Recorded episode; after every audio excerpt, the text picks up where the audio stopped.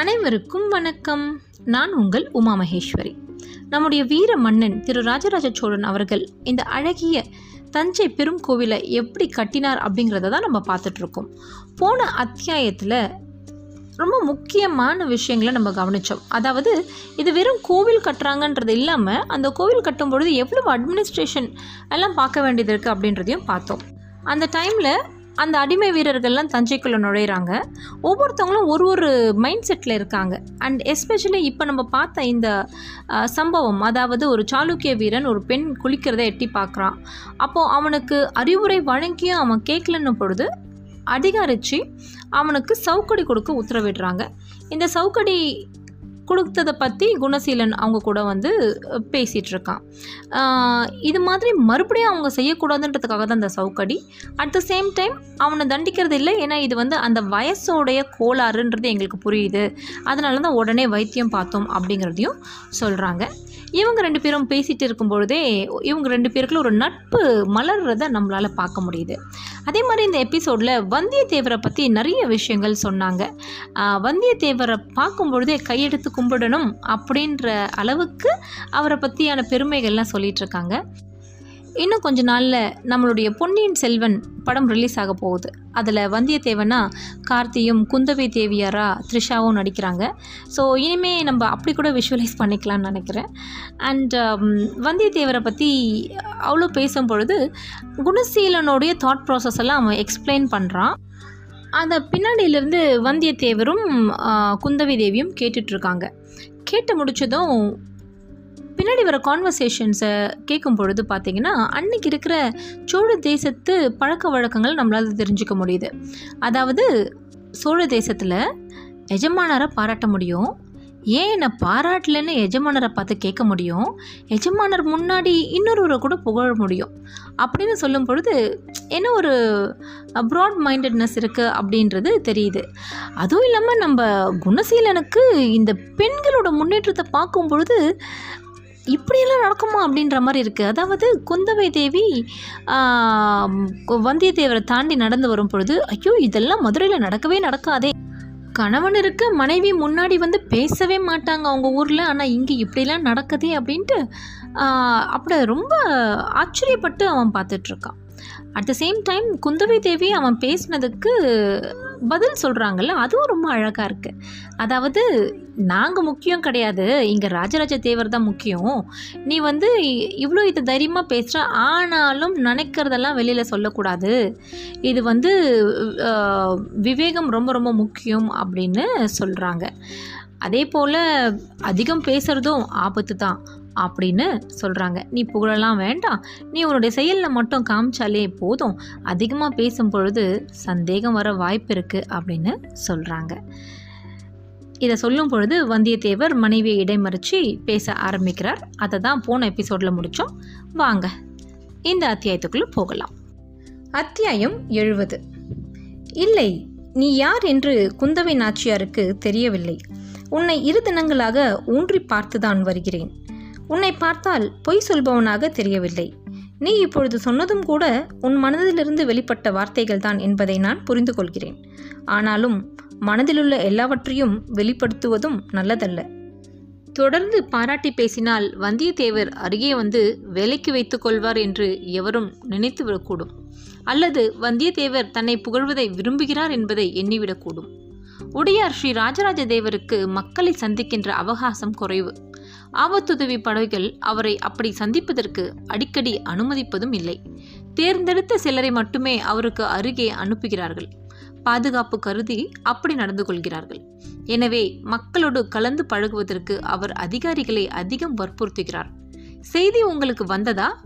அல்லது செய்தி நடந்த இடத்திற்கு நீங்கள் போனீர்களா? என்று உடனே கேள்வி கேட்கிறார். பாம்புகள் அதிகம் இருக்கிறது ஒரு கிராமத்தில் என்று சொன்னவுடன் பார்த்துவிட்டு சொல்கிறீர்களா? கேட்டுவிட்டு சொல்கிறீர்களா என்று கேட்கிறார். மௌனமாக இருக்க பார்த்துவிட்டு சொல்லுங்கள் என்று அனுப்புகிறார். பார்த்துவிட்ட வந்த அதிகாரி சொல்லவே முடியாமல் திகைத்து போயிருந்தார். இப்பொழுது தெரிகிறதா விஷயத்தின் கணம் என்ன என்று? என்ன செய்ய வேண்டும் என்று ஒரு முடிவுக்கு இப்பொழுது வந்திருப்பீர்கள். விஷயத்தையும் என்ன செய்ய வேண்டும் என்று நீங்கள் நினைக்கிறீர்கள் என்பதையும் சொல்லுங்கள் என்று சொல்கிறார். அவருக்கு நாங்கள் கண்களாக இருக்கிறோம் கரங்களாக இருக்கிறோம் வாயாக இருக்கிறோம். எங்களுக்கென்று எந்தவித உணர்வும் புத்தியும் இல்லை. நாங்கள் உடையார் ஸ்ரீ ராஜராஜ தேவரை பிரதிபலிக்கின்றோம். இப்படி இருந்தால்தான் ஒரு தேசம் சௌகரியமாக இருக்க முடியும். ஒற்றுப்படை தலைவனே இன்னொன்று இங்கு சொல்லவா? இப்படிப்பட்ட விஷயம் பாண்டிய தேசத்தில் இல்லாததனால்தான் பாண்டிய தேசம் தோற்று போனது பெரும் அவஸ்தைக்குள்ளானது. பேச வேண்டியவனை பேச அனுமதிப்பதில்லை. எப்படி பேச வேண்டும் என்று சொல்லிக் கொடுப்பதும் இல்லை இடையராது ஒருவர் மீது ஒருவர் சந்தேகப்பட்டு கொண்டிருக்கிறீர்கள். அதுதான் அங்கே அரசியல் அபத்தங்கள் நடக்க காரணமாகிவிட்டன. அரசாங்கம் பலவீனமாக இருந்தால் அந்நீரின் வருகை எளிதாகும். எனவே ஒட்டு மொத்தமாய் இதை யோசித்து இன்றிலிருந்து அதிகம் பேசாமல் செயலில் ஈடுபடு. உணவெடுத்து கொண்டாயா? இல்லை என்றான் குணசீலன். ஏன்? கோட்டைக்கு இந்நேரம் உணவு வந்திருக்க வேண்டுமே? வரவில்லையா? ஐயா வந்தது. உணவு வரும் நேரத்தில் இவர் மௌனமாக இருந்து விட்டார் இவர் உணவு எடுத்துக்கொண்டு விட்டார் என்று வீரர்கள் சும்மா இருந்து விட்டார்கள்.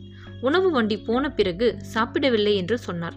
சரி வேறு ஏதேனும் ஏற்பாடு பண்ணலாம் என்று நினைத்து கொண்டிருந்த பொழுது இங்கிருந்து அழைப்பு வந்துவிட்டது என்றான் ஒரு வீரன். அதி புத்திசாலிகளே என்ன இது? வந்த ஒரு விருந்தினரை இப்படித்தான் பட்டினி போடுவதா? அவர் எதிரே உருட்டி உருட்டி தின்றீர்களா? என்ன கேவலமான புத்தியடா உங்களுக்கு. லேசான கோபத்துடன் வந்தியத்தேவர் வீரர்களை திட்டிவிட்டு குந்தவியை நோக்கி திரும்பினார். விடுங்கள் நான் ஏற்பாடு செய்கிறேன். யாரது? குந்தவி நாச்சியார் பரபரத்தார். அவர் குரல் கொடுக்க முதன் முதலில் வெளியே வந்த அதிகாரிச்சி ஓடி வந்தாள். இவருக்கு உணவு ஏற்பாடு செய். தம்பி உணவு உண்டு தயாராயிரு. உன்னை நான் கோவில் பக்கம் கூட்டிக் கொண்டு போகிறேன். வந்தியத்தேவர் சொல்லிவிட்டு அடுத்து காத்திருக்கும் ஜனங்களோடு பேசத் துவங்கினார். அதிகாரிச்சி அவனை அரண்மனைக்குள் கூட்டிக் கொண்டு போனாள். அரண்மனை குளுமையாக இருந்தது. பின்பக்கம் சமையலறையில் அவனை தனி மனையில் உட்கார வைத்து எதிரே வாழை இலை போட்டாள்.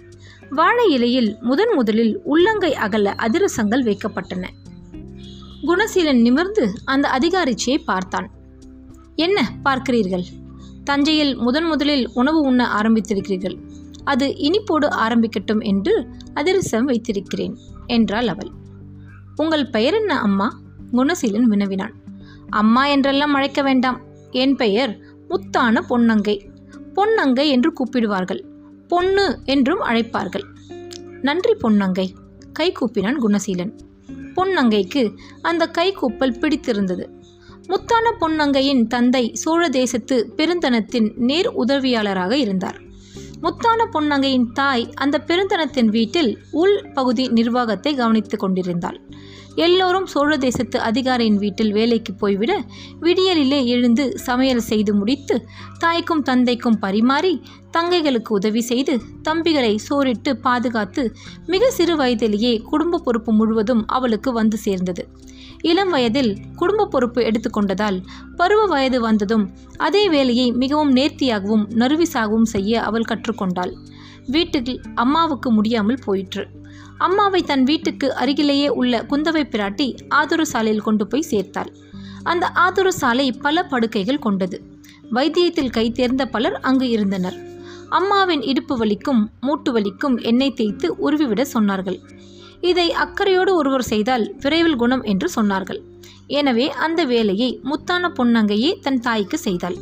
இடுப்பிலிருந்து கால் விரல் நுனி வரையில் எண்ணெய் போட்டு உருவி சுடுநீர் எடுத்து மெல்ல பொறுக்கின்ற சூட்டில் தடவி மறுபடியும் குளிர்ந்த நீரால் கழுவி பத்து போட்டு படுக்க வைக்கிற பொழுது வெகு சில நாட்களிலேயே நல்ல குணம் தெரிந்தது. ஆதுர சாலையில் சிறிய சிறிய மேடைகளை கட்டிலை போல கட்டி அதில் நோயாளிகளை படுக்க வைத்திருப்பார்கள். அடுத்த மேடையில் வேறொரு பெண்மணி படுத்து கொண்டிருந்தாள். அவள் கைகூப்பி எனக்கும் காலில் உருவி விடேன் என்று முத்தான பொன்னங்கையை பார்த்து கெஞ்சினாள். முத்தான பொன்னங்கை சிறிதும் தயங்காமல் அவள் முழங்காலுக்கு கீழே உள்ள ஆடு தசைகளை எண்ணெய் தடவி உருவிவிட்டாள் அவளுக்கும் குணமாயிற்று. ஆதுர சாலையில் சேர்ந்து விடுகிறாயா? என்று வைத்தியர் கேட்க முத்தான பொன்னங்கை மறுத்துவிட்டாள். தன் தம்பிகளையும் தங்கைகளையும் பராமரிக்க வேண்டும் என்று சொன்னாள். அம்மாவுக்கு அடுத்தபடி படுத்து கொண்டிருந்த பெண்மணி குந்தவையின் அரண்மனையில் இருப்பவள். குந்தவை பிராட்டியாருக்கு முத்தான பொன்னங்கையின் கைவண்ணம் சொல்லப்பட்டது. வல்லவரையர் வந்தியத்தேவருக்கும் குதிரையின் சேனம் இறுக்கி கணுக்கால் முறுக்கியிருந்தது. முத்தான பொன்னங்கைக்கு உருவிவிட தெரியும் என்றவுடன் வீரர்களை அனுப்பி முத்தான பொன்னங்கையை அழைத்து வர செய்தார். மருத்துவர்கள் அவளுக்கு எப்படி உருவ வேண்டும் என்று ஆலோசனை கொடுத்தார்கள். மருந்து அனுப்பினார்கள். கொல்லைப்புறத்திற்கு போய் அடுப்பேற்றி மடமடவென்று எண்ணெயை சூடாக்கி பற்று அரைத்த மாவுகளை பாத்திரத்தில் வரிசையாக வைத்துக்கொண்டு சுடுநீரும் குளிர்நீரும் ஏற்பாடு செய்து கொண்டு வந்தியத்தேவரை வர சொல்லி ஆள் அனுப்பி வந்தியத்தேவர் விந்தி விந்தி வந்ததும் அவரை கைத்தாங்கலாக பிடித்து உட்கார வைத்து காலை பரிசோதித்து எண்ணெயை விட்டு விரல்களால் வேகமாக வருடி தசைகளை நகர்த்தி நரம்புகளை தட்டி கொடுத்து முழங்காலிலிருந்து கணுக்கால் வரையிலும் இரத்த ஓட்டத்தை அதிகரித்து கால் விரல்களை இழுத்து சொடுக்கெடுத்து நரம்புகளை தளரவிட்டு பக்குவமாக உருவி சுடுநீரும் குளிர்நீரும் மாறி மாறி ஊற்றி பற்று போட்டு அவரை தூக்கி கொண்டு போய் உணவு கொடுத்து தூங்க வைத்தாள். அவர் எழுந்த பொழுது வலி முற்றிலும் குறைந்துவிட்டது. அசைத்தால் மட்டுமே லேசாக வலி இருந்தது. அசைய வேண்டாம் என்று சொல்லி மறுநாளும் போய் அதே விதமாக வைத்தியம் செய்ய குந்தவை பிராட்டி அவளை அணைத்து கொண்டாள். என்ன வேண்டும்? என்று கேட்டாள். வீடு ஒழுகுகிறது தாயே. இரண்டு தங்கைகள் ஒரு தம்பி. தாயும் தந்தையும் வேலைக்கு போய்விடுவதால் இதை சரி செய்ய எங்களால் முடியவே இல்லை.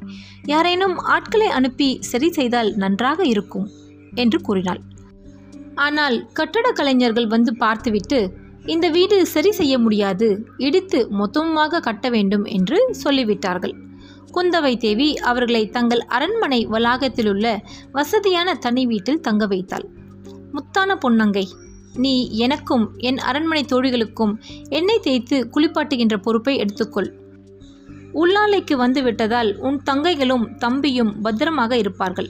அவர்களை நமது சேடிகள் பார்த்து கொள்வார்கள். எனவே எந்த கவலையும் உனக்கு இல்லை என்று சொல்ல அவர்கள் வீடு அரண்மனைக்குள் மாறிற்று.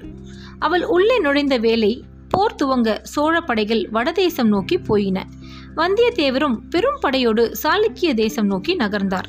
அந்த போரில் நல்ல செய்திகளும் கெட்ட செய்திகளும் வெளியிலிருந்து அரண்மனைக்கு வரும். அதற்கேற்றபடி அரண்மனை மாறும். ஆண்கள் வெளியே போய்விட்டதால் சோழ தேசத்தின் நிர்வாகம் முழுவதும் அரண்மனை பெண்களிடம் வந்து சேர்ந்தது.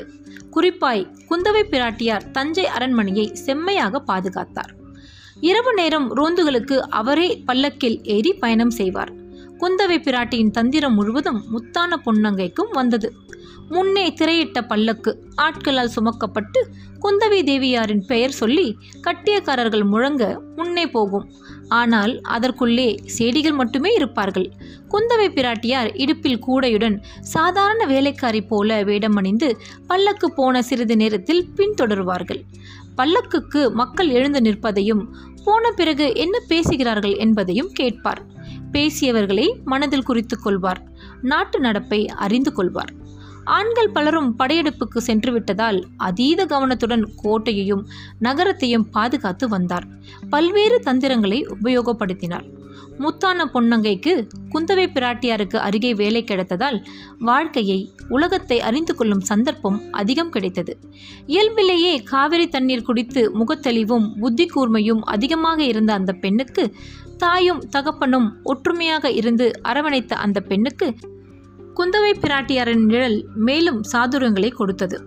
அரண்மனைக்குள்ளே என் பகுதி முழுவதையும் உன் பொறுப்பில் கொடுத்து விட்டு போகிறேன். உன்னால் பாதுகாக்க முடியுமா? குந்தவை பிராட்டியார் கேட்டபொழுது மிக வேகமாக முடியும் என்று சொன்னாள்.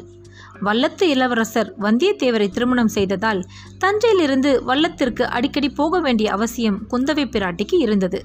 கணவனின் மனம் குளிரவும் கணவரின் உறவினர்கள் எதிர்பார்க்கிறார்கள் என்பதாலும் வல்லத்திற்கு போய் சிறிது நாட்கள் குடியிருந்து அந்த பகுதியை மேம்படுத்த வேண்டிய ஆசையும் அவருக்கு ஏற்பட்டது.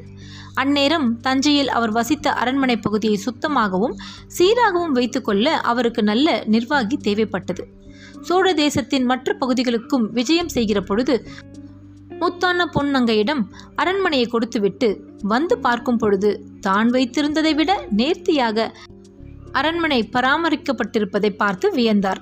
முத்தான பொன்னங்கைக்கு அதிகாரிச்சி என்ற பட்டம் கொடுத்து சோழ தேசத்தில் எவரையும் கைது செய்யவும் சிறையில் அடைக்கவும் இறுதி விசாரணை நடக்கும் வரை காவலில் வைக்கவும் பண்டாரத்திலிருந்து ஆயிரம் கழிஞ்சுகள் வரை பொருள் எடுக்கவும் படை வீரர்கள் திரட்டவும் அவசியமெனில் போர் செய்ய கட்டளையிடவும் அரண்மனையை செப்பனிடவும் கோட்டை வாசலை எப்பொழுது வேண்டுமானாலும் திறக்கவும் மூடவும் அவர் அனுமதி வழங்கினார்.